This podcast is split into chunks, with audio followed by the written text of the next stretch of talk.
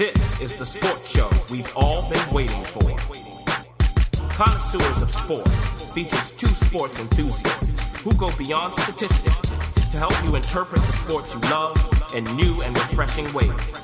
The Scout will help you spot players and teams that have the makings of true greatness without having to rely solely on fickle statistics. And the GM will help you understand how it goes on behind the scenes translates into what happens on court or on the field. Get ready, because no one else does it like the connoisseurs of sport. Episode 36. Connoisseurs, welcome to our tribute to Kobe Bryant.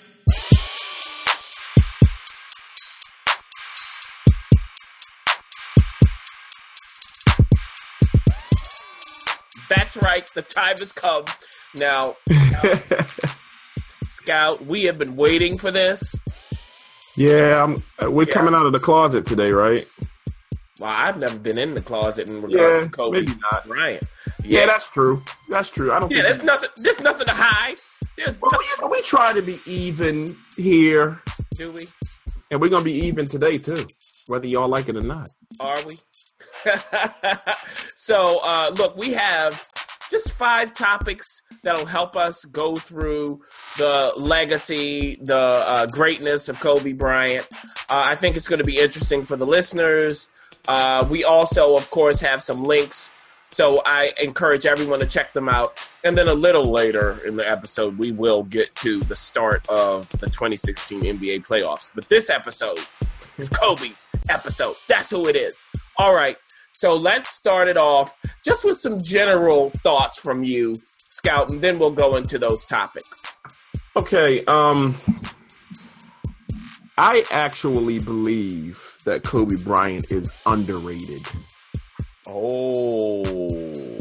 Okay. Um, what do you mean by that? Underrated how? Well, I mean, you can point to, and folks, bear with me here because I know this is a junk list to throw at you, but that ESPN list that had him at 12, Oh, and then you have some people, um, these stat geeks, the efficiency argument, you get a lot of that talk. yes. Um, and in that regard, I think he's underrated. And can I just tell you before you move on, this is not something we were going to talk about, but since you brought it up, um, 538.com did a whole article on Kobe and statistics, which is interesting. Uh, uh, we are not linking that in our show. I saw that one. Is that the one where they compared him to Michael Jordan purely statistically? Or is That it may- just a different one? this is this was one that actually talked about how he his career is inextricably linked with the uh, improvements in statistics. So they they went Yeah, throughout. okay. Yeah, So Right. this I agree. yeah, this is not linked in the show notes to get everyone, and that's on purpose. And and I think um that's a good point because he Kobe kind of came at a weird time.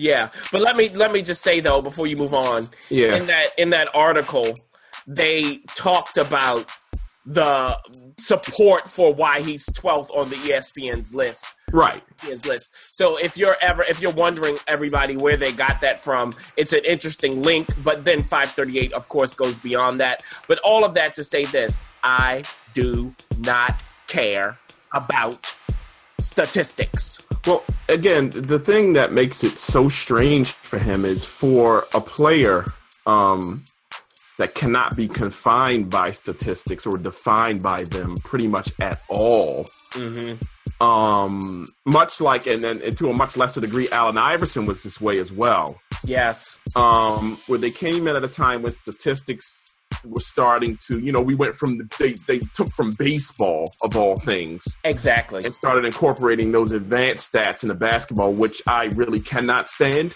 hmm Um, and he kind of came at this time, the post Jordan era. There was a vacuum. Um, it was a lot of um, fans who were offended by Jordan leaving, so they tried to junk the entire game right? So you had that going on. But uh, before we get into this, we're going to talk about this. Here's what I want to say. Okay, Yeah. Kobe Bryant. Kobe Bryant is the most, in my opinion, devastating perimeter offensive player in history. Whoa. I'm not, again, we don't get in the best player in history and all that stuff because it's way too many variables. But just as far as destruction and devastation on a basketball court to the opposing team via offense, I don't think he has an equal. He's much like, and you know, I'm going to go into the, uh, I'm watching Daredevil right now. And that's on Netflix. So, Yeah. he's much like the black sky concept to me. Mm-hmm. That's Kobe Bryant. Well, a lot of people don't know what that means. Well, that is it's basically like a, a, an uncontrollable weapon, right? Yes. Right now, uh, he's like a hurricane. I mean, you're not sure what he's going to destroy. He's like the Hulk. right, right. It's just like so, and we're going to do the Jordan Kobe thing, but Jordan had it- it- Jordan was, you know, Wait, wait a minute. Whoa, I'm gonna pause Oh, you there. Don't give it away.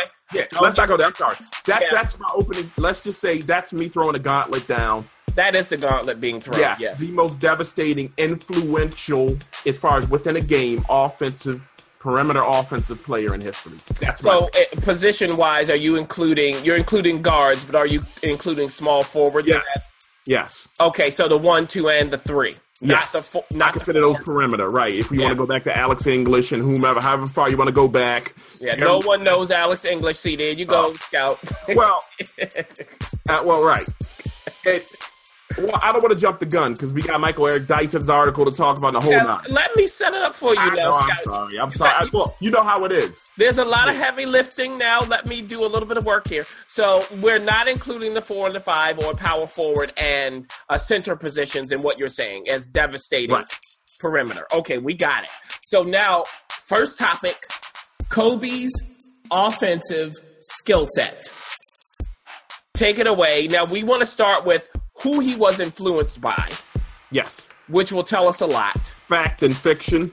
Oh, there we go. And by the way, everyone, every player in the league has been influenced by someone else, even Jordan. Yes. So, how would you like to start that discussion? Um. Okay, we know Michael. Michael. Michael, I was waiting for that. Heavy influence.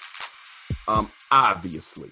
Now, the myth is that Kobe's entire game was patterned after Michael Jordan. Beyond his game, the way he walked, the way Oh, he the whole nine. Michael Jordan apparently spoke Italian too. Okay, had a Pen- uh, Pennsylvanian accent as well. yeah. You know, everyone became a speech pathologist too. By the way, at this time, he talked like them. You know, Exactly. it just it, it was ridiculous. And again, this I think Chris Rock years ago said this best. He was he was like, look, we we we didn't want to see someone challenging Jordan so quickly, so we got offended. It was a threat. It was a threat. And speaking of threats, okay, if people really wanted to be upset about this, if it was a really legitimate beef about Kobe Bryant with respect to Michael Jordan in the game, no one was upset with Harold Miner. Yes. eh, who went to took it to the lips with the bald head and the tongue out, the whole night. Everyone now he was left-handed. You know, I guess maybe they called, but they you, they called him Baby Jordan. They Baby called Jordan, everyone loved it. Like, I just want you all to know that I was forged in the midst of Kobe Bryant haters. I was surrounded by them. Now, full disclosure, though, Scout, we were huge Jordan fans. I mean, look, Loved him. Yes. love, look, love Jordan and still do. Um, so we, we to the get it. point where we broke out in sweats when they were playing against the Pacers in the playoffs. We were very, we were distraught. That's right. Yes. Now, so you know, we're coming from fans of both. Yes. Um, and uh, but now let's talk about all of his influences because you're kind of getting into another topic here, Scout. I'm sorry. I'm sorry. So of course, uh, Kobe was influenced by Jordan, but who else? Well, he had an original mentor, the logo, for those that don't know, Jerry West. And this is interesting, isn't it? Right? It because A lot of Michael Jordan's game, Mm-hmm. most importantly, the one dribble, two dribble pull up, the quick pull up game, was mastered by Jerry West. And also, um, Pete Maravich had, I mean, Pete Maravich could do anything on the court, but uh, Rick Barry kind of played this game as well. So, and this kind of leads into the Michael Eric Dyson article, right? when Yes. he talked about the influence of television and media, whereas a lot of people or most people did not see the people that Jordan got his stuff from because the league wasn't big enough then. They were on tape delay the whole night. Everyone's heard the stories about how the NBA was covered prior to um, Magic and, and, and, and Larry Bird, right? Yes. So a lot of people had not seen where Jordan got a lot of those moves and got the ideas and where those those seeds were planted. Because this is life, folks. Forget basketball. and and this is a this is a salient point. So just to underline it, the point is what the scout is saying. Everybody is this: Jordan's mentors, his influencers, were not seen by the public writ large, and especially not at the volume that we have today. So when Jordan came into the league, it was like, this is completely new. We've never seen anything like this before. Right. And then when Kobe comes in, it's like, oh, he's a copycat. We just saw that. Well, Right. well, hold on, hold on. All basketball is lineage based, all of it. Everyone steals from everybody else, so y'all can sit down on that one. And you build on it. And Michael Jordan built on it. Whereas you had, the, I think that he was the first person that that that, oh, not the first person, but he on the highest level combined athleticism and skill at that point where you had both um, now again we can talk about his influencers david thompson uh, connie hawkins dr j is obvious everyone's seen clips And of the him. old heads, you know, who were alive to see in the 70s, uh, the NBA would say uh, about Jordan, that's just Dr. J. that We was the that. original argument right Yeah, we heard that. We Right. were like, what are you talking about? Because we never saw Dr. J. We never right right. On down to the hand size where jordan could had supreme control of the ball because of the large hands. You saw dr j with a similar thing connie hawkins to a lesser degree. Connie hawkins was more of a a, um, a playground legend because you again you had the aba again. Remember now you had an alternate league then a lot, a lot of them played in. Dr j came from the aba connie hawkins no one saw his best or less people saw his best because he spent his prime years in the aba so look i'm not going to go through everyone here Yeah. but you get the idea. And even Michael Jordan has a quote when people want to come to him. You know, before Jordan- you, before you say Okay. that, though, Scout, one Yeah. final thing on that point. Uh, and because a lot of those uh, older players were on TV, but it wasn't in their prime. So Right. that also helped Jordan, where you would see them and go, oh, that guy's washed up. He's nothing, you know? Right. So, yeah, all of this plays into the Michael Jordan myth. Go and ahead. it comes full circle because people see Kobe Bryant now who weren't privy to him, maybe pre Achilles, some of the kids who think Steph Curry's the greatest player in history. Don't, please. But I'm just making a point. Yeah. We're not going to get into the validity of that. But th- the thing is, you see, if you're a kid and you see Kobe now, hmm what are you going to think? Uh, well, we're gonna we'll get to that in a little, Yes, we a little while. But um, let me just read. This is the quote because people always like trying to go to Michael Jordan and trying to get him to take a shot at Kobe, which is strange because he loves Kobe, Right. right? But he said when someone tried to go to him and ask him about Kobe taking his moves, Jordan acknowledged that he patterned certain aspects of his game after Jordan, after him, Mm-hmm. but does not see that as a bad thing. Quote. But how many people lighted the path for me? Oh. Question mark. Mm. That's the evolution of basketball. There's no way, underscore, no way I could have played the way I played if I didn't watch David Thompson and guys prior to me. There's no way Kobe could have played the way he's played without watching me. So, you know, that's the evolution of basketball. You cannot change that. End quote. Whoa. And that's exactly what we're saying. And anyone who knows anything about basketball knows that. Also, Kobe's influencers, don't forget Magic Johnson um, Yeah. and, and others, because when he was in Italy, everyone, if you don't know this, he would have tapes sent to him from his family here in the States of all kinds of players, not just Jordan. So, you know, that's how it works. If you want to be a great player, you have to emulate the greats. And the thing about Kobe is, Kobe will take from anyone and anything. Oh yeah, and any sport. I mean, even soccer. Yes, soccer. He he has made comments about watching Animal Kingdom, I believe, and how cheetahs use their tails. I mean, whatever that means. How valid that is, we don't know. But the point is, Kobe Bryant, first of all, is not arrogant in that way. Kobe Bryant, if all of you, you know, who want to boil him down to Michael Jordan, you all forget the he has street ball in his blood. Kobe had a street ball element to his game. Everyone knows he had the left to right, right to left, you know, the crossover before they outlawed him. If, more people know Allen Iverson for it. Yes. Kobe Bryant, the story is, ruined with God Shammgod. If anyone remembers, street ball legend also had a cup of coffee with the Washington Wizards, I believe, point guard. Okay, taught him that the hesitation, you know, crossover, which got outlawed because they started calling it a carry, I believe. Um, that was a huge element to Kobe Bryant's game. Okay, so where'd that come from? Yes. Okay, and so I mean, look, I can go on and on about this. I cannot stand it when people do it. Don't do it around me. Yeah, and and Coach B Shaw will tell you too how Kobe astounded him uh, by being the first, the fastest person he's ever seen go from practicing something and putting it right on the court Right. After practicing it. So we we know this about Kobe. Yeah, but we got Tex Winter quotes. Tex Winter has said that Tex Kobe- Winter is uh, the famed uh, creator of the Triangle Offense. Uh, Right. Uh, assistant coach under Phil Jackson for all of those years. Uh huh. has, has commented that he probably thinks that Kobe's work ethic and that sort of thing exceeds Michael Jordan. Of course. And the thing about this is, the thing why people get so upset is because they take it as a knock. It's not a knock. It's not. Well, see, Kobe's uh, had a singular focus on basketball, whereas Michael Jordan. Right. Michael Jordan didn't, and you know that's for normal people. Normal people have diverse, uh, right. have di- diverse uh, likes and dislikes, etc. Not Kobe. Kobe is just about Yeah, he's basketball. obsessed. Yes, He doesn't play golf yeah, or he doesn't play baseball. You're right. And see, the thing is also, this goes to who he is as a person, his background. He grew up in a bit of isolation, being in Italy with his father, so he didn't have the, you know, he came back to the States. I mean, you know, the story. If anyone wants the full story, Roland Lazenby has a series of books.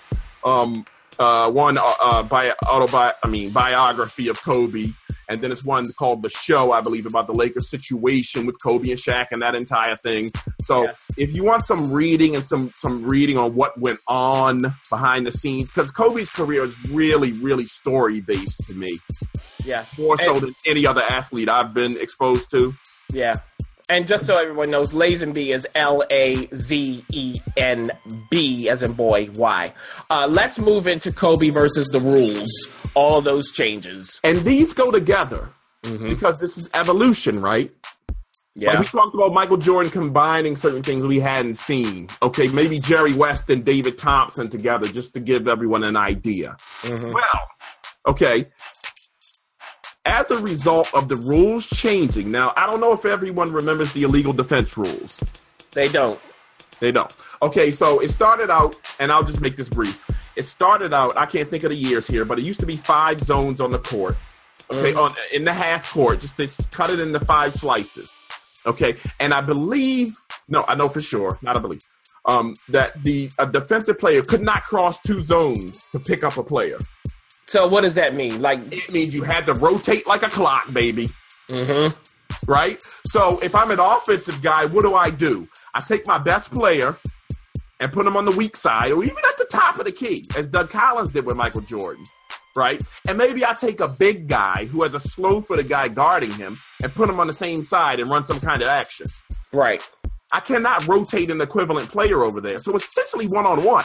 Right, because what it means is a defensive player can't cut across the court to the other side to defend somebody. Yeah. you can't you can't load up either. Whereas when when Kobe, you know, I believe I'm not sure when they changed this rule, when they got rid of those rules to marginalize the elite player. Remember, this was the goal Yeah, because they, down these juggernaut scores. right, because not only with Kobe, there was Tracy McGrady, there was Allen Iverson, and, and others. Vince Carter. Vince Carter, They yeah. wanted to stop this isolation dominance. That's why they did this. Okay, so what happened? And and Kobe Bryant has many quotes about this. Um, and he has plenty in the piece um, that Michael Eric Dyson wrote. But Tracy McGrady is also on record regarding this, who is probably the the second best player of that small. I mean, as long as he was able to achieve, you know, maintain his elite status, probably the second best player, easily second best talent of that era or that time period. They said they had to pull their games out because of the zoning. Mm-hmm. Okay, so let's say something that used to work in Jordan's era, where we talked about maybe on the weak side, right? You set it up a certain way, so even if you get a switch, you get someone hung up, it's a severe mismatch, right? Yeah, and Okay. weak side to tell them what that means too. It's just you know less people because you have five players on, on on a basketball court at once. So you, want whatever side has three players is the strong side, and whatever side is two is the weak. So typically you would put your best scorer on the weak side, right? Right. Maybe even ISO them. Okay, eh, or put them at the top and do something what they call a four flat, where they push everyone to the baseline, and it's really a one-on-one game. That's what Jordan came up in. Yes. And Doug Collins exploited that. Doug Collins was the precursor, obviously, to Phil Jackson, right? So, So- and so in Jordan's era, it's really a mano a mano, one on one kind of game. It was easier to create that situation. Yes. which the league didn't want after Jordan. They wanted to marginalize again the Allen Iversons, the Kobe Bryants, the, the the the Glenn Robinsons, if anyone remembers him, the big dog. Yeah. Because because there were so many players who could exploit that. Evolution. And it's different from yeah, it's different from the Jordan era. One of the many reasons why Jordan stood so tall in his era is that no one else was doing it that way, the way he did it. He was before his time. Yeah, So, yes. remember, he would see a Hersey Hawkins, who was what all of six three. One of his greatest nemesis, Joe Dumars, was six four, right? Not inathletic. Craig Ehlo, Yes. and so forth and so on. So um, now, And in Kobe's era, the defenders were more like Jordan. See, that's the difference. you had the evolution again. Let me let me make this clear, okay? Athletic players, and we know the game is more athletic, especially post Jordan, because obviously he influenced the game. The easiest thing for an athlete to do is defend. That's where they're going to excel. Yes. Because offense is a skill game. Even though you're athletic, and you can get away with that to a degree, you're only going to get so far without skills and fundamentals. But defensively, I could take a guy that can't shoot a lick and throw and throw him on, on, on an offensive player, and he would be great. I mean, do I need to list the great defensive players of that era on the perimeter? Go ahead. uh, Ruben Patterson, Bruce Bowen, um, the, the all-time great, and I'm glad Kobe agrees with me.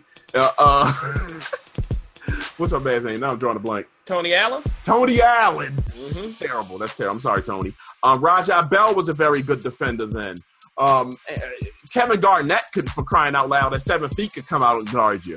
Yeah, you had so many, whereas like in Jordan's time, it was what, Gary Payton? And, and remember the trouble Gary Payton gave him in the finals. right, that's what I'm saying. Gary Payton was the the daddy of all of those guys you just named. Right. Evolution. So But what Gary happened- Payton, to give Gary Payton some credit too, he had an offensive game too. Oh, Gary Payton was a great player in my estimation. Easy Hall of Famer, first ballot, That's all time great at the point guard position. Okay. Blame it on Gary too. Blame, Blame it on yes, and one of the great characters of the game. Yes. I don't know what he's doing these days, but I miss him on on, on what, what it used to be on with Chris Webber. It was the uh, it was NBA TV. It was NBA TV. I think now he's with Fox Sports or something like Oh that. well, I'm never gonna see that. Okay, but now But- so that so that's we see that from old school Jordan rules kind of thing. And remember, I'm glad you said that. Don't forget, the Detroit Pistons pioneered help defense on the elite scorer. Yes. with the Jordan rules. Now everyone says Jordan the Jordan rules was just um, a street fight, but that's not what it was. And if you if you look up Chuck Daly's quotes, he said oh, it essentially was a whole lot of help defense. So they revolutionized help defense. So everyone that comes after Jordan not only benefits from seeing Jordan, but the downside is you have to contend with what was created to stop Jordan Right. because that's going to evolve too Exactly. as a result of this friction, I mean, we can get scientific on this too. As a result of this friction, the elite scorer evolves. So you get to. Right. It had in order for Kobe Bryant and Tracy McGrady to do things similarly, they have to be better in regards to skills. Yes. Now, here's the rub on that. Let me just say this. Here's the rub on that because, oh, you're saying they're better than Michael Jordan. That's not what I'm saying because here's the thing. If I had a time machine, and I always go to this, that's why I don't compare eras. I don't do it. If I had a time machine, went and got Michael Jordan at age 12, okay, and brought him to the same time where Kobe Bryant was 12 years old, right? yeah. he would find a way to adapt to. Now, obviously, I would have to fill the vacuum that Jordan, by taking Jordan out of his era, that would let's assume someone else filled it. Yeah. Jordan would then have to react to the differences in defense, right? So Mhm. he would have to play from further out. Yes. Now let's pause here because you described fully what was happening during Jordan's time, but with the rule changes after that, what's the difference? Give us that. Well, for example, if you're on the weak side and you have the, the two guys on the weak side and you're ready to go with your great, your best score and the guys can't rotate, they can't get there without breaking the rules, mm-hmm. right? Once you get rid of those rules, where the only defensive rule was um, you couldn't have a guy in the paint for three seconds if he wasn't within arm's length of the defender. Some nebulous nonsense they made up, right? You Yeah, and they and they call seconds. it and they call it just as nebulously. Yeah, it's it's, it's arbitrary, right? That was a strange deal. Um, but um, now what you can do, you can run all kinds of exotic defensive packages, right? Most notably, I remember um, um, Alvin Gentry, who at the time was coaching the Suns. Um, I remember an interview with him where they had defensive calls where they, they were colors, and I believe blue was they would run a big guy across the lane. Okay, so again, strong side, weak side. So let's say Kobe and I don't know, uh, let's just say Pau Gasol for the sake of argument. Okay. You put him on the weak side because you want to run two man. Okay, the Phoenix Suns can take a guy from the strong side, Yes. run him across the lane before anything happens, sit him there, and then zone the strong side. So you would say, okay, well, yeah, if they do that, they have three guys on the strong side and two guys on the uh, defenders on the strong side. Yeah, but you can zone it. Right. So what do you do then? And what's the benefit of zoning there? Well, if you again, if you have three guys versus 2 Mm-hmm. right? That's all spacing. Right. right? So it, it- because it's compressed, and again, this is not today's era, okay, where you have these open offenses, Yes. right? So if the area is compressed, you can get away with two guys on three, especially you know depending on the skill set on on the strong side. You know, let's not get into that. And that's because they're not beholden to one guy defending them. They defend literally the zone. Space and area, right? Just like football, Yes. Okay. It's harder to overload essentially. Yeah, that's excellent. Let's move into another topic. Mhm. Why can't stats tell the Kobe story? this is the complex thing to explain. See, Kobe to me, first of all, let me just put it this way this isn't complex. Do people really think that if Kobe Bryant decided, hey, you know what, screw all this, I'm gonna make all these stat people happy and go out here and shoot 50%? You think he couldn't do that? I really am tired of this one. okay, this is the LeBron thing where he'll, you know, bide his time Yes. you know, and take shots, you know, that I that definitely can make. I don't do the field goal percentage thing once you get at this level. hmm Not to mention, I mean, again, I, we talked about But then they would say to you, and this is spilling into our next topic. Yeah, Well, Jordan, look at how he shot. He shot uh, fifty percent essentially. that goes back to the rules though, Oh, and, and the caliber of defender. excellent. Okay, keep going. Yeah, I mean, throw that out there. those guys, McGrady and Kobe, who were around the 45, 46 percent mark when they were at their best. Kobe, I think, even maybe got to close to forty seven at times. We're shooting, we're playing a lot in that deep mid range. I'll call it right, twenty plus out to the three. yes. point line.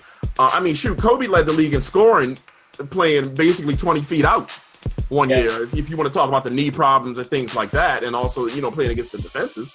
I mean, so just obviously the percentages are going to drop. Even if you look at Jordan's career when he played with Doug Collins, and as you move along and things change, the game evolves a little bit, right? Jordan's game evolves where he starts shooting more jumpers. His field goal percentage tails off. Does that make him a worse player?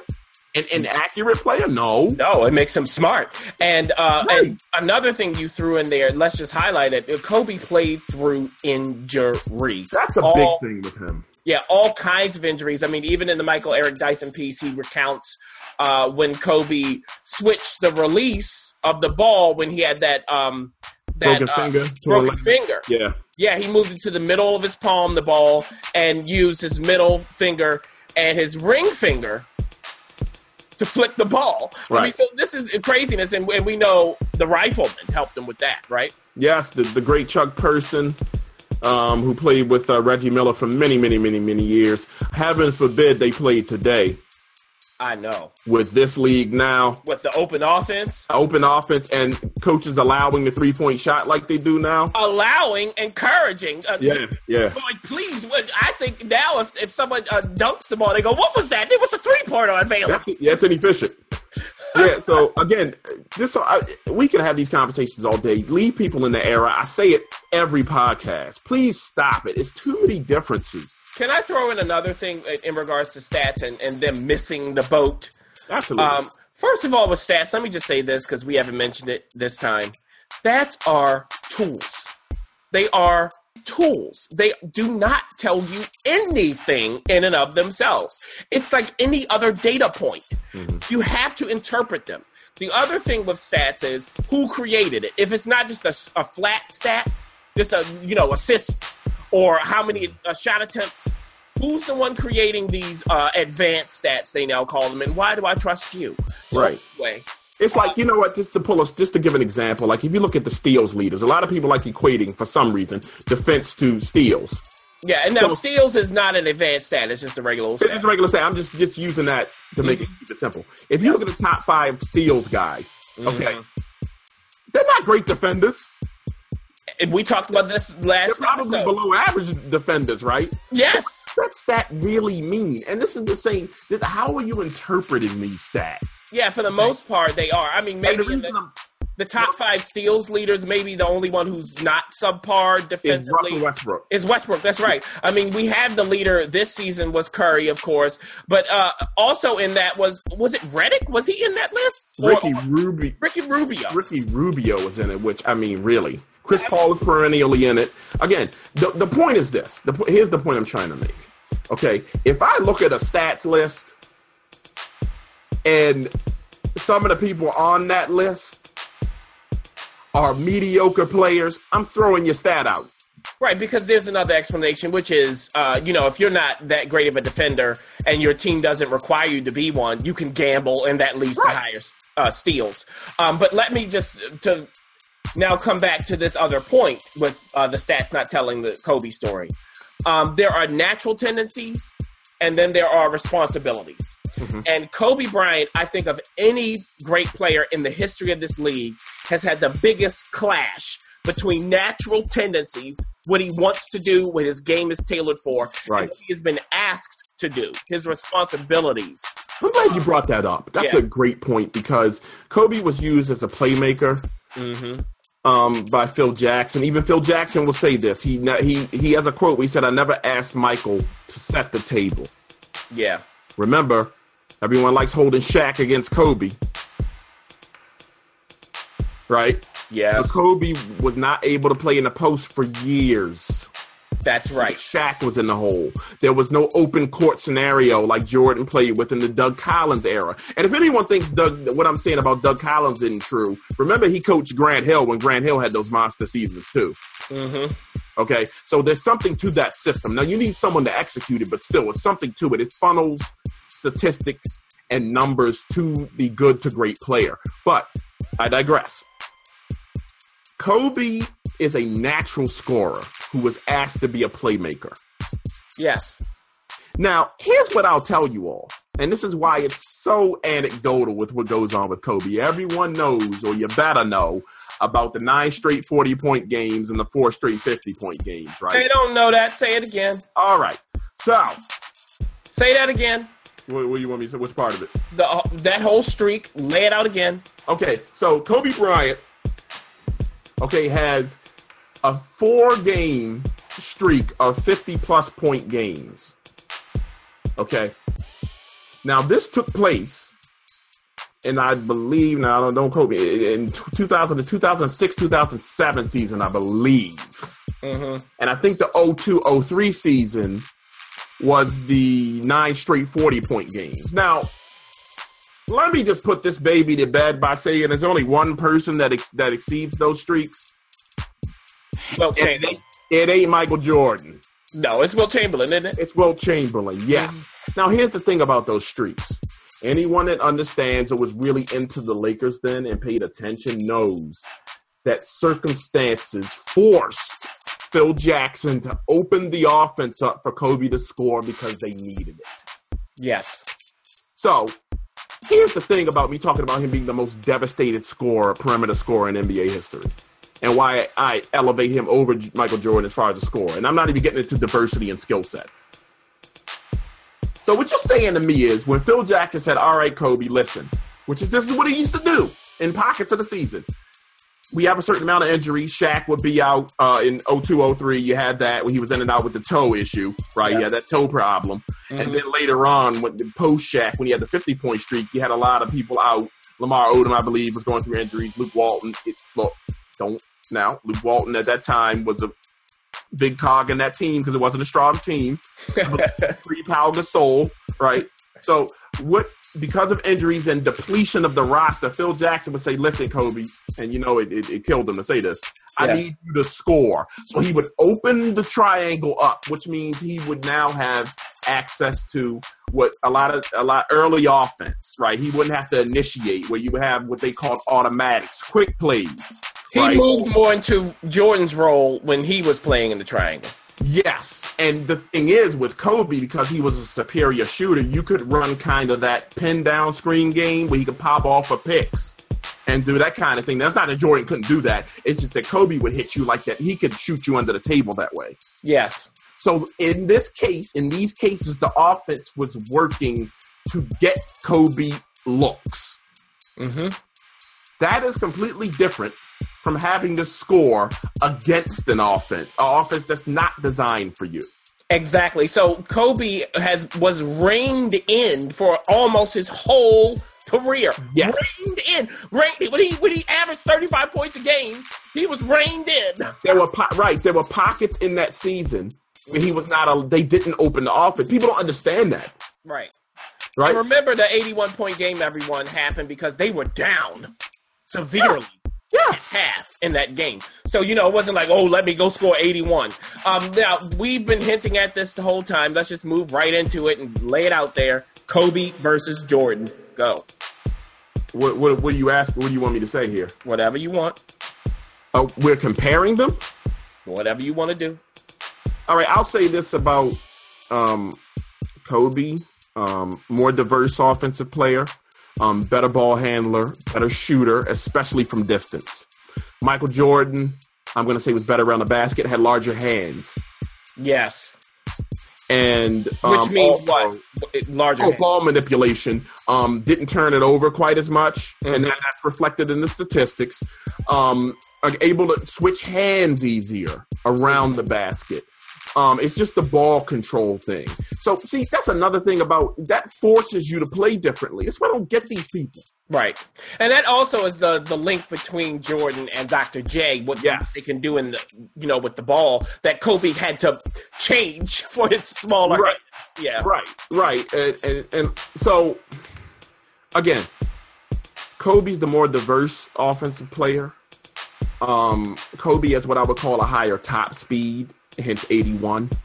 Mm-hmm. But throughout Jordan's career, he was more consistent, I'll say. But what about the people who say, wait a minute, Scout, if Jordan wanted to, he could have scored 100? Am I supposed to honor that with a response? well, what did uh, some unnamed source say about that? Oh, well, someone asked. Again, this is we're really off the reservation with this. We don't do the unnamed sources, but so they asked a former player, um, could Michael Jordan score 81 or 100? You know, again, they always trolling Kobe. Now, was and, this a was this a former player who played with Jordan? Yes. Uh-huh. Yeah. And the response was he tried to. now remember, remember, Michael Jordan averages more shot attempts per game than Kobe. He shot more. No. Now, also, okay, let me let me let me just let me just go into this. Mm-hmm. Let's just go into Kobe's last game, the 50 shots, that that ridiculous amount of shots. Yes, it got him 60 at age 37 after an Achilles injury. Uh, yes, among others. Uh-huh. Right. Okay, there was a game against the Orlando Magic. I can't think of the year. I, you know, I can't think of everything in the moment. But Michael Jordan scored 64 points. You want to know how many shots? I know, but you tell them. 49. See, no one, Michael Jordan has been immortalized. No one wants to bring up the real. First of all, let me just back off of both of them because you got to take them to make them. Look, yeah, can we pause here because both of those uh, numbers are just ridiculous. First of all, to get up 49 or 50 shots, right. you're an amazing person. Let's just talk about getting the shots up, right? Yes. That is not easy. First of all, no one talks about stamina, conditioning. Yeah. Right? Body control, the ability to free yourself for that many shots. First of all, that's what made Allen Iverson just an elite talent. Yeah. And mentality. Men- the, men- yes. the mental focus to be able to do that in a game. Right. And, and and again, this moves me into another point where we talk about efficiency. You know, you need to get these stat geeks. But there is an article, I think we'll link this about the Kobe assist quotes. Yes, sir. Right. Whereas they are so destructive. Kobe Bryant, Michael Jordan was this way as well, but you didn't have the same defensive uh, uh, uh, application, so it wasn't as effective. Allen Iverson was big on. For anyone that, that looks at Allen Iverson and said, "How's this guy shooting 41 percent?" Mm-hmm. and his team with a cast of lesser thans make it to the finals and take a game off of that Laker team that only lost one. Yeah, just that one. Mm-hmm. Let's just back it up to Allen Iverson. He was so destructive and disruptive to your defense. And that's the word disruptive. Disruptive that your rotations were so out of whack that your big men would be away from the hoop and it would create opportunities for offensive rebound. It leaves the glass open. So I believe Grantland posted an article. I believe it was a, a Harvard statistician. Mm-hmm. Um, and we'll link to that that came up with the Kobe assist because he led the league in points off of his misses for his offense. It was like this ridiculous efficiency off of his misses, right? Yeah. Because if you have two or three people running at a guy at distance, mm-hmm. wh- who's who's manning the glass? Yeah, and this is in addition even to the the assist where some statisticians will say that people it shouldn't be just the one pass to the person making the shot, but two passes. The hockey assist. Yeah, yes. the hockey assist. So, but this is different. Well, you know I hate that stat. You know I hate assists. Yeah, I, I know that. There's so many things that go into it, but, but you do like team assists. Yes, yes. Team assist. If you want to look at how well a team's playing offensively, I may have said this before. Look at the, everyone. You what you want to see from an efficient offense. And we're going kind of outside of Kobe here. Is is you want to see four assists on one guy, three on one, two for one guy, maybe the other one, another guy with six. Yeah, maybe that's your point guard. Then you have a guy with four. You want to see balance there because everyone's making plays, the ball's moving. Look at Golden State. Yes. How they play. Draymond Green. And GM, you brought up a great point with Draymond Green's assists that jumped from last year to this year, maybe like what, four on average? It doubled. Doubled per game. So there are reasons for this, folks. Yeah, and the great Gregg Popovich, coach of the Spurs, that's the first thing he looks at. Team assists. assists. Yeah. I know I'm on solid ground. Whenever Pop, whenever I, I have a theory and Pop validates it, mm-hmm. I'm good. Now, can we, can we, because we're going to move on to the last topic in a, in a moment, but before we do, to wrap up the Kobe versus Jordan, to put a I nice. want to say one more thing. Yeah, let me about, ask you this, though. Yeah, uh-huh. Uh, maybe this will be what you meant, maybe not, but we'll get in that point. Uh, but the Kobe versus Jordan, because we talked about their differences, but what about their similarities? Well, the post game. Mm-hmm. And um, who influenced both of them? That's when you can't see you can't win with the you know people that are Jordan sycophants. You can't win with that because there was Akeem Olajuwon. You can't act like Michael Jordan invented post play when the Nigerian Nightmare, as he was called in the I believe late '80s, early '90s, mm-hmm. had the dream shaking of reverse pivots and things like that. The up and unders mastered. Jordan didn't invent that. And ironically enough, who did Kobe Bryant seek out to improve, to take his post game from being elite to super elite? Akeem. Akeem Olajuwon. And Akeem, I think two weeks ago, had a quote about Mr. Kobe Bryant. Yeah. he said, No one that I've ever mentored or coached, I'm paraphrasing, has taken my lessons and used my moves as well as Kobe Bryant. So I have to ask you, Jordan people, if that's the case, where's the argument?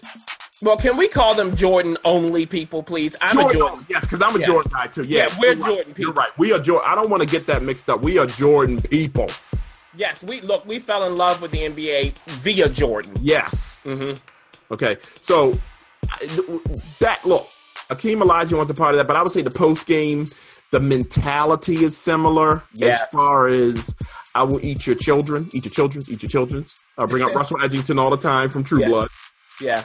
where they will do anything to get the win. Yes. Not concerned about. There's a lack of vanity in what they do on the court, hmm and And, goes and a lot of people would say no, but there's so much vanity in it. No, no, no, no, no, no, no. Well, on one hand, there is. Not they're not on the court going, oh, this is gonna look good. Or Right. let, me- let me do that. No, they're on the court going, I want to win. win, and that's going to look good in the long run. Right. That's where the vanity is. But how they get there, that's why you'll see games where Michael Jordan, I remember famously, I don't know if it was the Knicks, I think it was the Knicks, shot maybe two out of 22 one game in a playoff game, but they won, and he kept shooting, and that's the thing about Kobe. And Kobe in the air balls when he was young. Yeah. Right. Or even Kobe going out, people go, why does he keep shooting? Yeah. He's trying to win. Okay. Any final thoughts on this topic? just the one thing uh, we, we just to back it up a bit and I'll, I'll make this brief um, the reason kobe bryant was kind of pigeonholed in the playmaker role and i think even phil jackson will, will cop to this is because of the skill diversity. Yes, it's like kobe was so diverse and this gets into this just substantiates what we were talking about when i say i put it he i've never seen um, that much game in one player when it comes to kobe so. What happens is the coaches look at him and go, "Oh, you can do all this stuff. This is what we need from you." Then right Mm-hmm. okay so in a way that hurt him it does. Yeah, it's like this. Everybody, if you can play the saxophone and you can paint landscapes and you can act on stage, right? You have those three skills. Uh-huh. Your best one is acting on stage, but you find out that you can work by painting right saxophone. So you never get to do what you're best at. right right? And and and then people go, but yeah, I mean, let's compare you to other great paint painters. He's no Van Gogh, I Right. Great. Well done, GM. Yeah. Exact. I mean, I contend that look, you didn't see what Kobe could have done over the course of a career. You- Because of the reins that were on him, he was reined in. Y'all, listen, I'm telling you, you didn't see it. We can go into all the games he was pulled out in the third quarter and had 50s at Memphis. Okay, 56 and three quarters, Dallas. Dallas, sixty-two and three quarters, I and outscored yeah. Dallas. Look, Yeah. I believe you'd have had more than one 80 point game. Hey, now let's take that right into this perfect segue. Kobe's legacy. Yes. Um, now we know the the dominant players in the league right now. Love them some Kobe. yes. and we have a link about that uh, that Sean Powell wrote. Uh, go ahead. What, what are your thoughts on his legacy? Well, a lot of them will say he's he, you know, he's our Jordan. Kevin Durant has gone on record, and interestingly enough, the Michael Eric Dyson piece, folks, focus in on what Kevin Durant says about Kobe, He has some great things to say. and it's very similar to some of the things we're saying, even regarding Michael Jordan. Kevin Durant proves in that article what a student of the game he is, how astute he is Yes. about playing basketball. Go ahead. Right. But um Kobe's legacy, what the generation you see now, first of all, in the NBA, and even it, it trickles down to college to be so Buddy Held, right?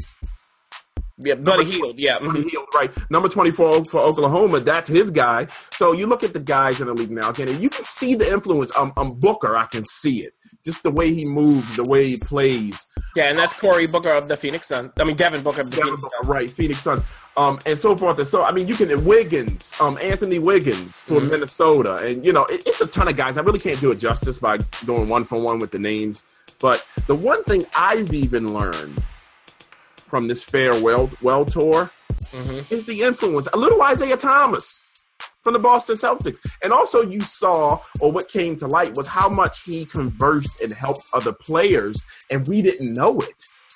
Yes. Mario Chalmers, of all people, had a quote recently about how when he got injured, I don't know what his injury was, but Kobe reached out to him, and he'll always be grateful for that. See, he And that's why when you call Kobe arrogant, you are so wrong. yes. And it's, it's such a it's such a vile accusation. now Mhm. he's had things in his career that would also stem that tide if he was. He's been humbled.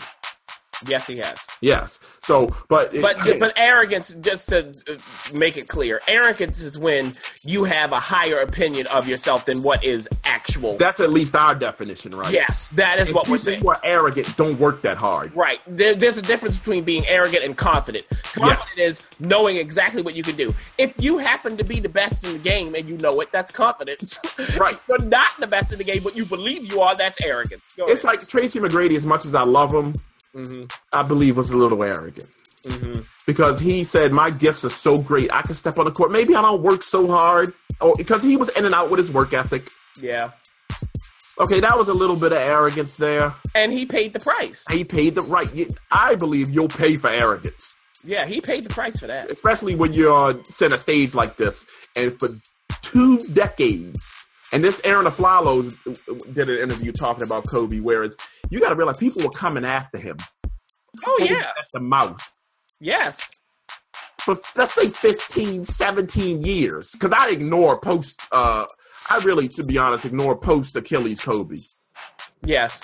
you know i mean that really it- it's unfair to look at the last three years to me you really got to cut those out like i don't look at the uh, washington wizard michael jordan Yeah. Yeah. No.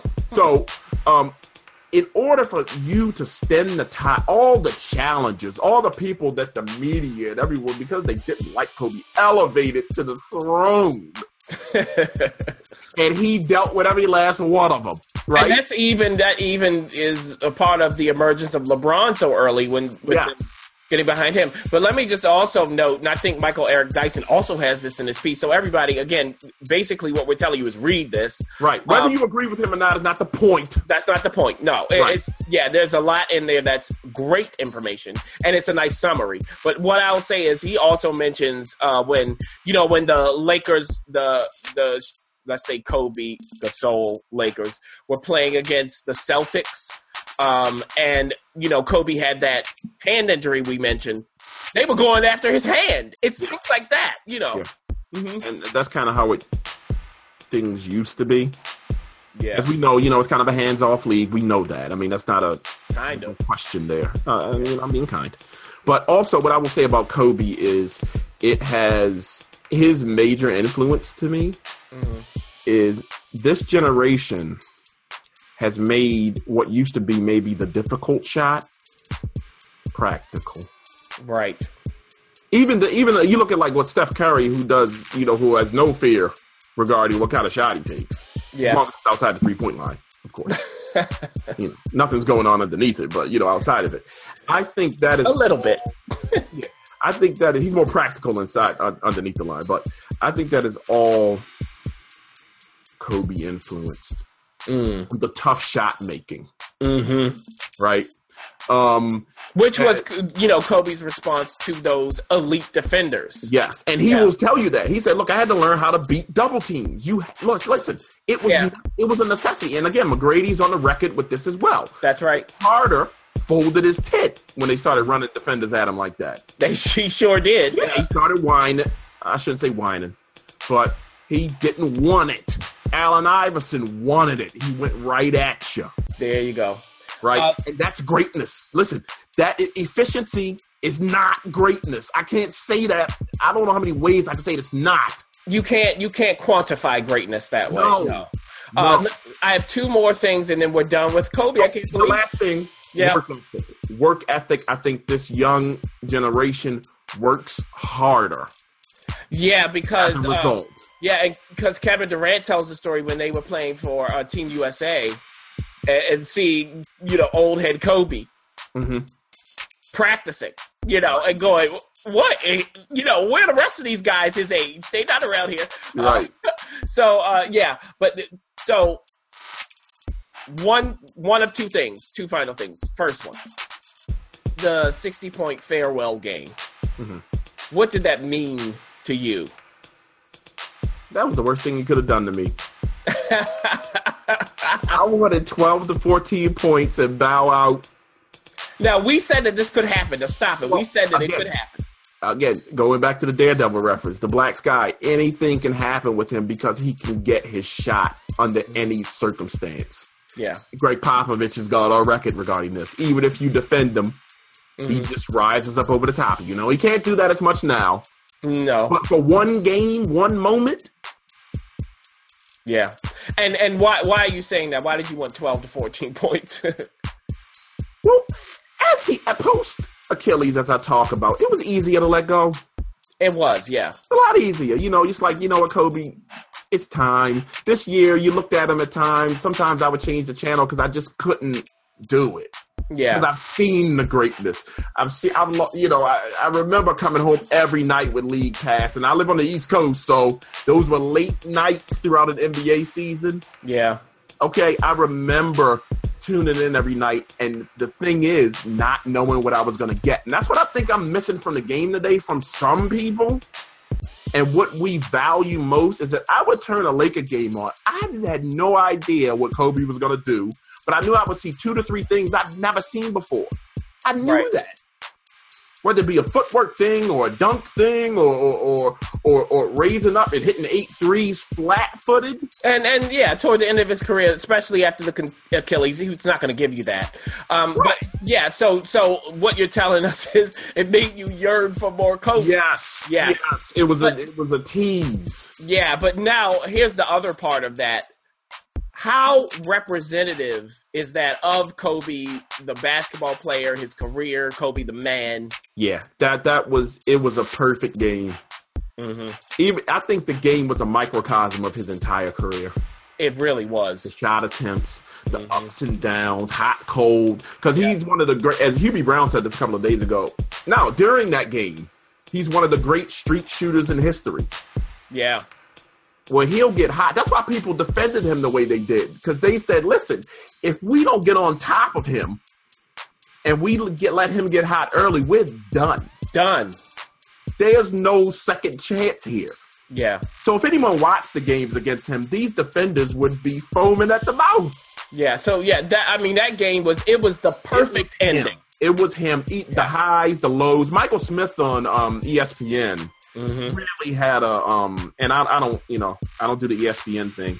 And I was at home and I saw he started talking about that game and I listened. And it, he said that you know basically I think he said it was something uh, perfectly imperfect something like that. Yeah. Um where it, again it showed the carnage. Okay he could inflict on right. a basketball court.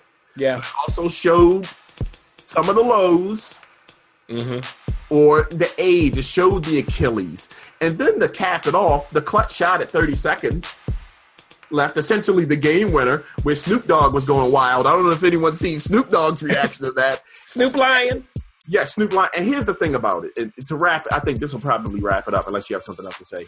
Mm-hmm. Kobe, to borrow from Phil Jackson, he said he always rises to the occasion. Yeah. And when there's an opportunity to deliver a moment, and Michael Smith made this point too, he delivers.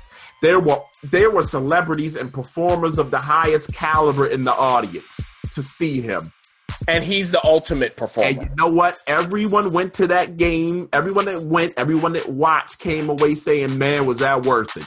Exactly. All all that money they spent. Yes, it was. Yes. He will give you your money's worth, and that's one of the, the again. Jalen Rose has a quote about he's from the era where you didn't sit out when you were healthy. It's all these things. Kobe Bryant, and to the arrogance point, always thought, listen, if I can play I need to play because it's maybe some kid out there that's never seen me play. Yeah. I need to get my butt out there if I can perform. Yeah, because this might may be their only shot to see me. Yes, and that is really what I want to end with with Kobe Bryant. Yeah, but my you're not favorite gonna... athlete of all time. Yeah, there you go. You're not going to get away that easily, though. I'm not. What, you pulling me back? Is he the goat? Is he the greatest of all time? There's no such thing. Is he the goat? Is he the greatest of all time? No, it's no such thing as the greatest. It doesn't exist. Mm-hmm. Now we can get in certain aspects of it, but no, there's no there's no such thing. But who would you choose as number one? I'm forcing you into this. There's no number one. Who would you choose though? Now we have stated that we're we're Kobe and Jordan guys, so let's say they're one and two in our book. Who would you put ahead of whom? I got Kobe. Mm-hmm. And and I think your point is well taken, where it's at this level, it's about what you want. who you Yeah. want to put there. It's not about being right or being It's what's important to me.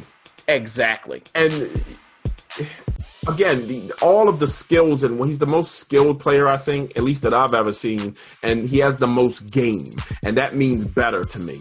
He could shoot it out to 28, 29 feet, and I mean with you know like they they attribute to Steph Curry. If anyone wants to go to YouTube. Kobe would pull that stuff too. It's one shot against Memphis where they run, they try to run a double team out at him, and he, he, pops a twenty-eight foot three. This happened, folks Yeah, and anywhere 28 feet in. Footwork was impeccable. Played in the post. Put fouls on your big men. yeah, so A lot of things have lost with the three point game. yeah, so let's just let's end it right here. I can go on for days. Yeah, let's just but let's just end it with this. We want to thank you, Kobe Bean Bryant, Yes, we do. uh, for all of the ups and downs. We've been through it with you, brother, from day one. And uh, we won't see anyone else like you. We know there will be future greats who, of course, will have been weaned on everything that you've done. And as fans of the game, uh, again, we appreciate everything you've done. And, you know, we're going to miss you. Yeah, for sure. Yep. Now uh, we have one more segment, uh, Scout, that's coming up. Just to let l- the listeners know, a quick look at the early NBA playoffs. But we want to cap it here for Kobe because this is his episode. Yes. Appreciate you, Mamba.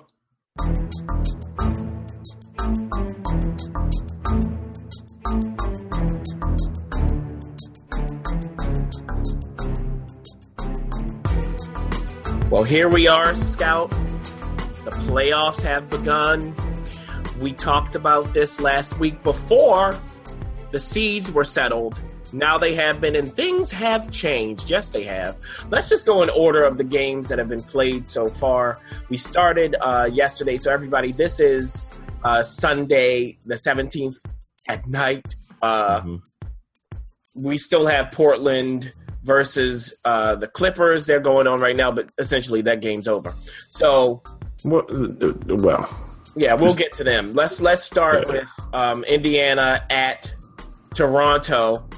The first the first matchup to get going on Saturday during the afternoon, and Indiana came in and and beat Toronto at home.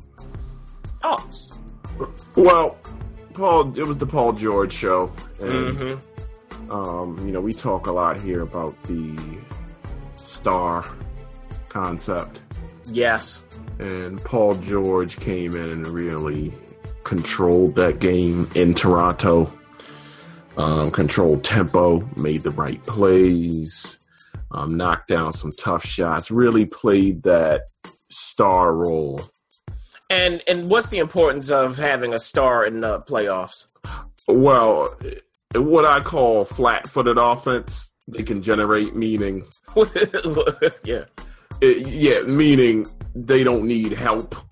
Yes. okay um they can score or make plays off of the screen roll that doesn't mean come off and jack up a three they can Mhm. work the screen roll find open people um are re- really uh strong in the mid-range and paul george showed you every bit of that and not only that he also defended DeMar DeRozan. okay Mm-hmm. and, and held him into a really tough, a really poor shooting uh, day, night, whatever you want to call it. Um, Day. Mm-hmm. yeah, I think maybe he was five out of nineteen or something like that. He and on to Toronto. We know they have issues in the playoffs. This, I believe, is the third year in a row. Well- yeah. Well, they had again. This is only game one, but it was a rough start at home. Yeah, the, the the previous two playoffs they have not done well. Right. Mm-hmm. Um, there was some uh, friction with uh, Dwane Casey, I believe, and some maybe a little bit of some finger pointing um, in the locker room in previous years. So um, the, the game one's not going to help that. Uh, so we'll see what they're made of. Um, but that backcourt who carries them basically, that's Kyle Lowry, the slim down Kyle Lowry, and um, DeMar DeRozan um, really let them down in game one. So we'll see. And again, Paul George playing both ends, masterful performance. Yeah, we're done with this. I mean, Yeah, we're done with it. Hey, Uh, but uh, look, the question is when crunch time comes, who you going to give the ball to? yes, Indiana has an emphatic answer to that question. right. Uh, Who could get you a bucket? Next was uh, Houston at Golden State. Uh, obviously, Golden State let them have it. There's a beatdown. Steph Curry was injured in the third quarter, correct? And um, was the second quarter, maybe. that end of it, it was Maybe yeah, it was the third, whatever, one something like that. yeah. I think it was uh, beginning of the second half, whatever. Um, and you know we have to hear about his uh, some made up record with him playing under 20 minutes and scoring uh, over 20 points or something 24 points and the first person to do it since Ray Allen in 2013 stop it stop the troll Yeah, this is the kind of stuff that drives us nuts with the Golden State Warriors and Steph Curry. Stop it. Um, it's stuff like this that's really just who cares. Yes. So um, Houston squeaked into the playoffs, um, and they they're not going to squeak out. They're going to be kicked out because um, Dwight Howard is an embarrassment, and James Harden. You know, James Harden to me needs to be coming off of the bench like he did early in his career when he was playing in Oklahoma City. Uh, that way, he doesn't have to guard uh, better competition, and he's not guarded by better competition. He just works better that way as instant offense off of the bench. Um, and At least in the postseason, right? that's what I'm talking about, and that's when it counts. I don't care about your regular season nonsense. I'll say it again. I don't care about the regular season. I will draw conclusions based on the postseason, and then we can look at the regular season through that lens. So, Well, and, and just to, to that point, this is just Yeah. a case where we talk about it all the time. When a team can can game plan and focus on you, yeah, um, do you have uh, diversity in your game to defeat what they throw at you, right? Um, so you look at a guy like that who was a monster regular seasons versus a guy like a Paul George who is probably just a more versatile scorer, meaning he can play over the top of you, as in shoot over the top of you. Like I said, what I call that flat-footed offense. Um, he can just generate his own stuff, whereas James Harden just seems to struggle sometimes in the playoffs. yeah. You know, there's no point in even continuing to discuss this. Moving on. No, Uh, I think the broom's coming out for that. Oh, the broom has already been out. They just don't know it. Uh, Boston at Atlanta. This was a squeaker. Atlanta won at home by one point. Yeah, um, Boston started slowly.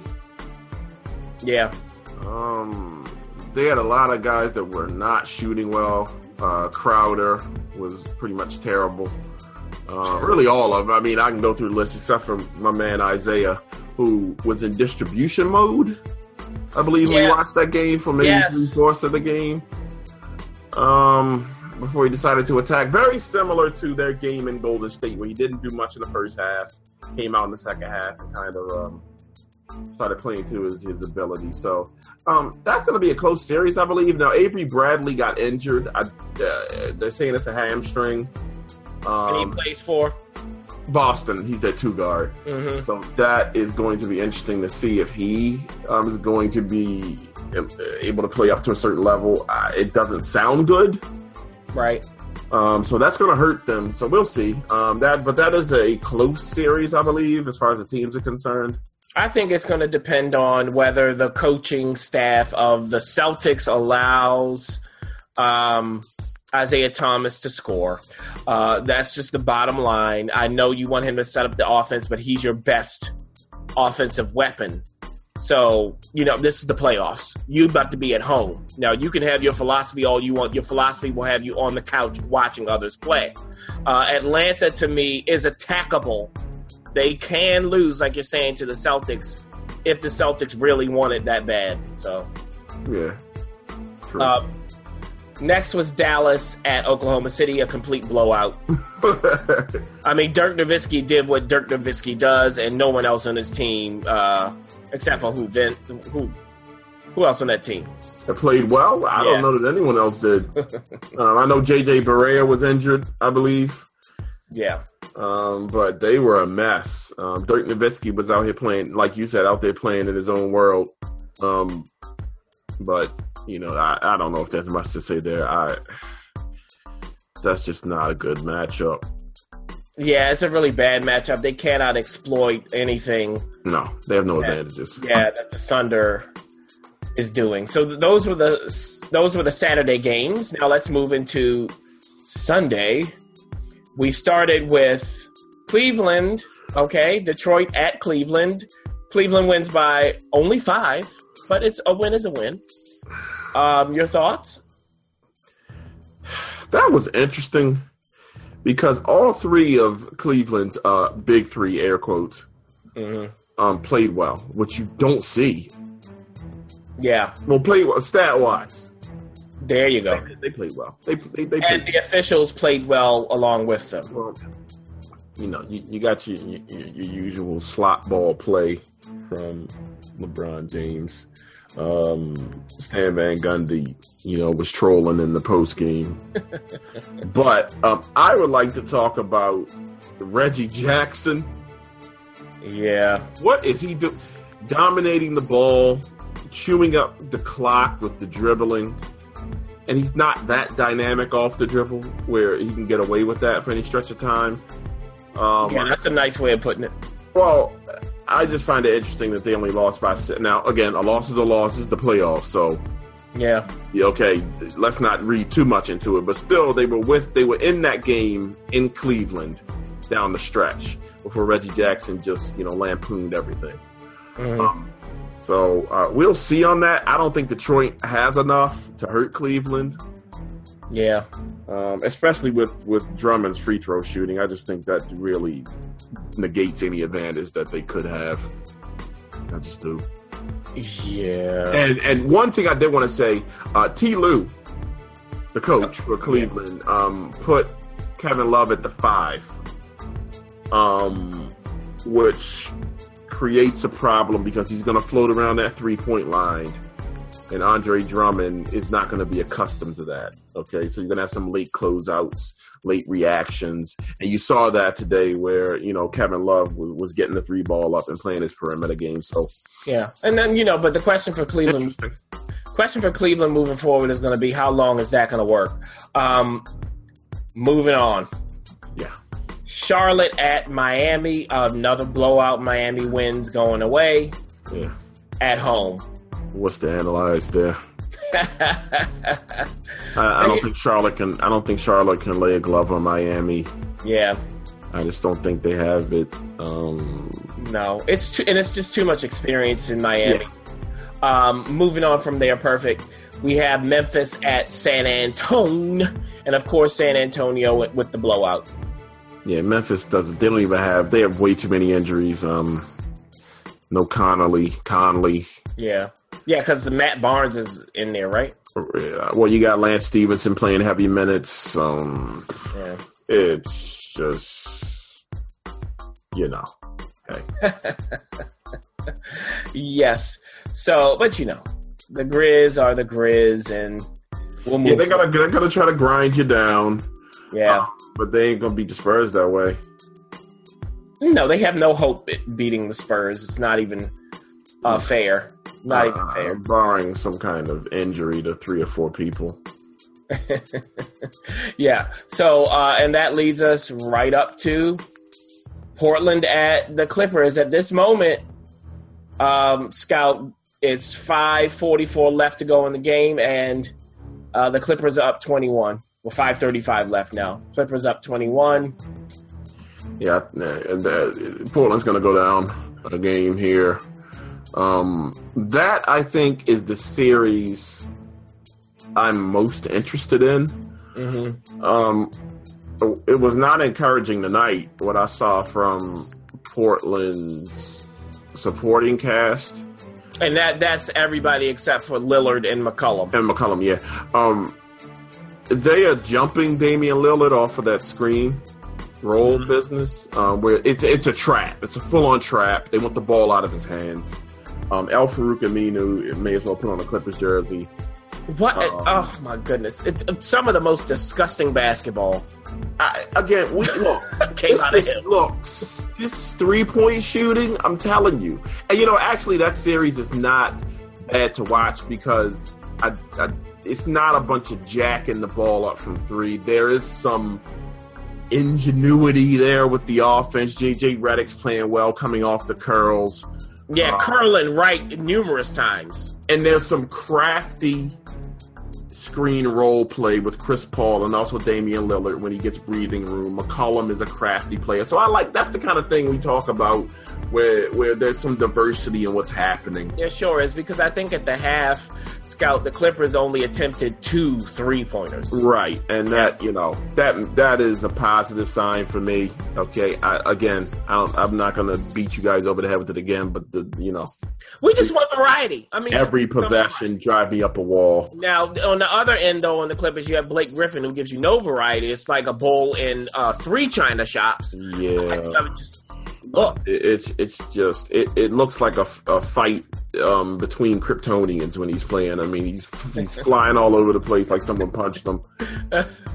I mean, look, I'm no Blake Griffin fan. I never have been. There's just no refinement to his game. Uh, yeah, he's a brute. Yeah, and that's and he does that on purpose, and he gets to the foul line right. with that. So you know, I understand the the tactics. Um, but yeah, okay. So we have that. Now, I would just say, uh, you know, Portland. Look, I understand that you have McCollum, you have Lillard. You don't want them always to play together, but I would like to see them together more on the court. I think that would make it harder for you to trap Lillard and or McCollum. They're gonna have to come up with, you know, some. They're gonna have to break out of that screen roll offense to a degree, in my opinion. Maybe take Lillard off of the ball, which would require you to play him probably with McCollum. Uh, yeah, um, because the other guys they bring off the bench, uh, Crabbe and, and, and Henderson are really kind of scorer types. Um, they they're not playmakers. So, but you're gonna have to, I think, break out of that. Kind of do with Lillard what you see Golden State do with Steph Curry when mm-hmm. they jam him off the screen roll, which is take him off the ball, run him off a bunch of screens, illegal screens in their case, and and, and try to pop him open uh, Illegal. get him in an advantageous situation. Yeah, because just just just having him come up the court and run that high screen roll is going to be tough because they're just taking it away. And, and and as for background, and again, this is the regular season. The Clippers have held Damian Lillard. Um, beneath his averages, and I believe they're like 35% shooting when they play him. So they're an underrated defensive team in the first place. Yeah. Um, and, and you know, starting with Chris Paul. Yeah, and Chris Paul is, uh, I would call, a committed defender. Committed. Well, it's competitive spirit there. Yeah. Like, and really, a lot of times with defense, that's eighty-five percent of it. Yes, it's, it's the energy, and, and yeah. the other thing is this, Scout. I just think it's a bad matchup for Portland, um, it, especially when you get to the front court. I think that's where you have a lot of problems. It's a mess. You have you have Plumlee trying to guard God knows who. And two left feet with him and, in the post. Yeah, he can't do anything on either end of the court. No offense.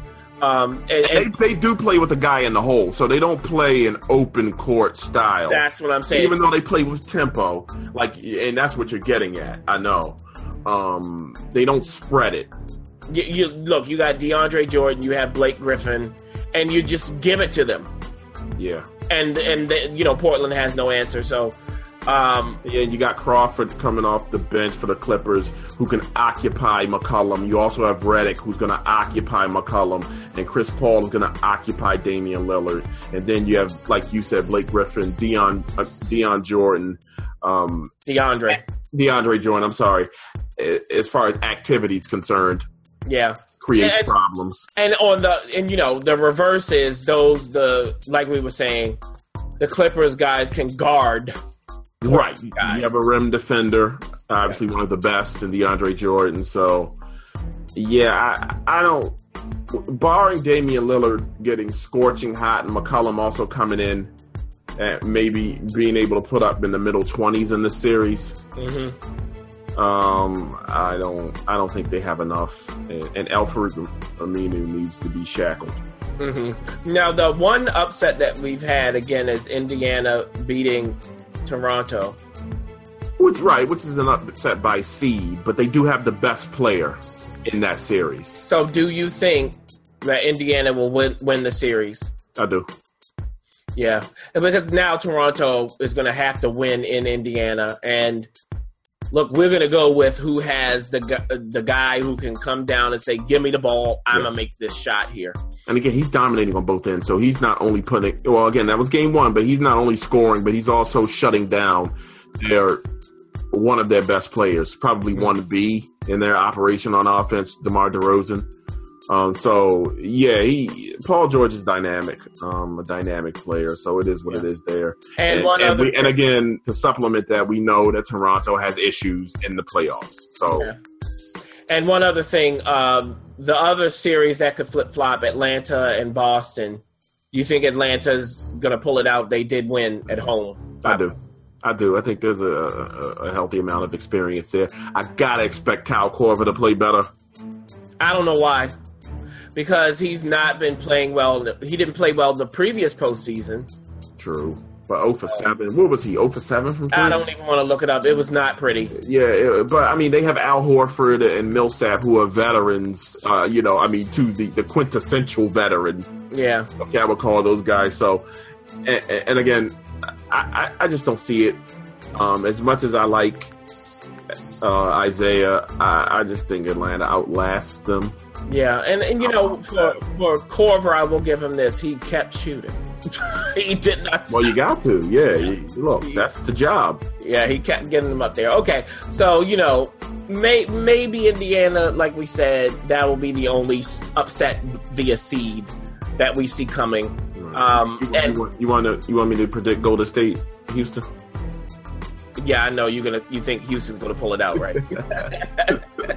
here's here's a prediction. You think Steph Curry will be back for this uh, during this series? Well, he better be back for game two. I don't look. He's questionable. Don't come on. Well, they don't need him. They don't need him to beat Houston. Anyway, let's end it there. So unless we, you want to talk about, well, you had that little dust up in that series. Let what dust up with he and Beverley, which I found to be interesting. Oh, well, because uh, is that what y'all call physical? I was surprised I that Steph Curry got upset with Beverley.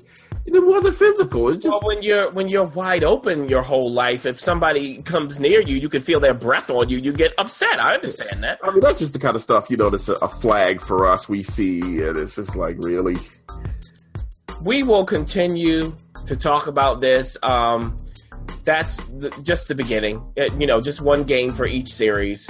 Uh, as this moves forward, things will become more exciting. It's just the first round. Yeah. So, uh, with that, everybody, thanks for staying with us throughout this episode, and we'll catch you next time. Listen to Connoisseurs of Sport every Monday at dailydynamic.com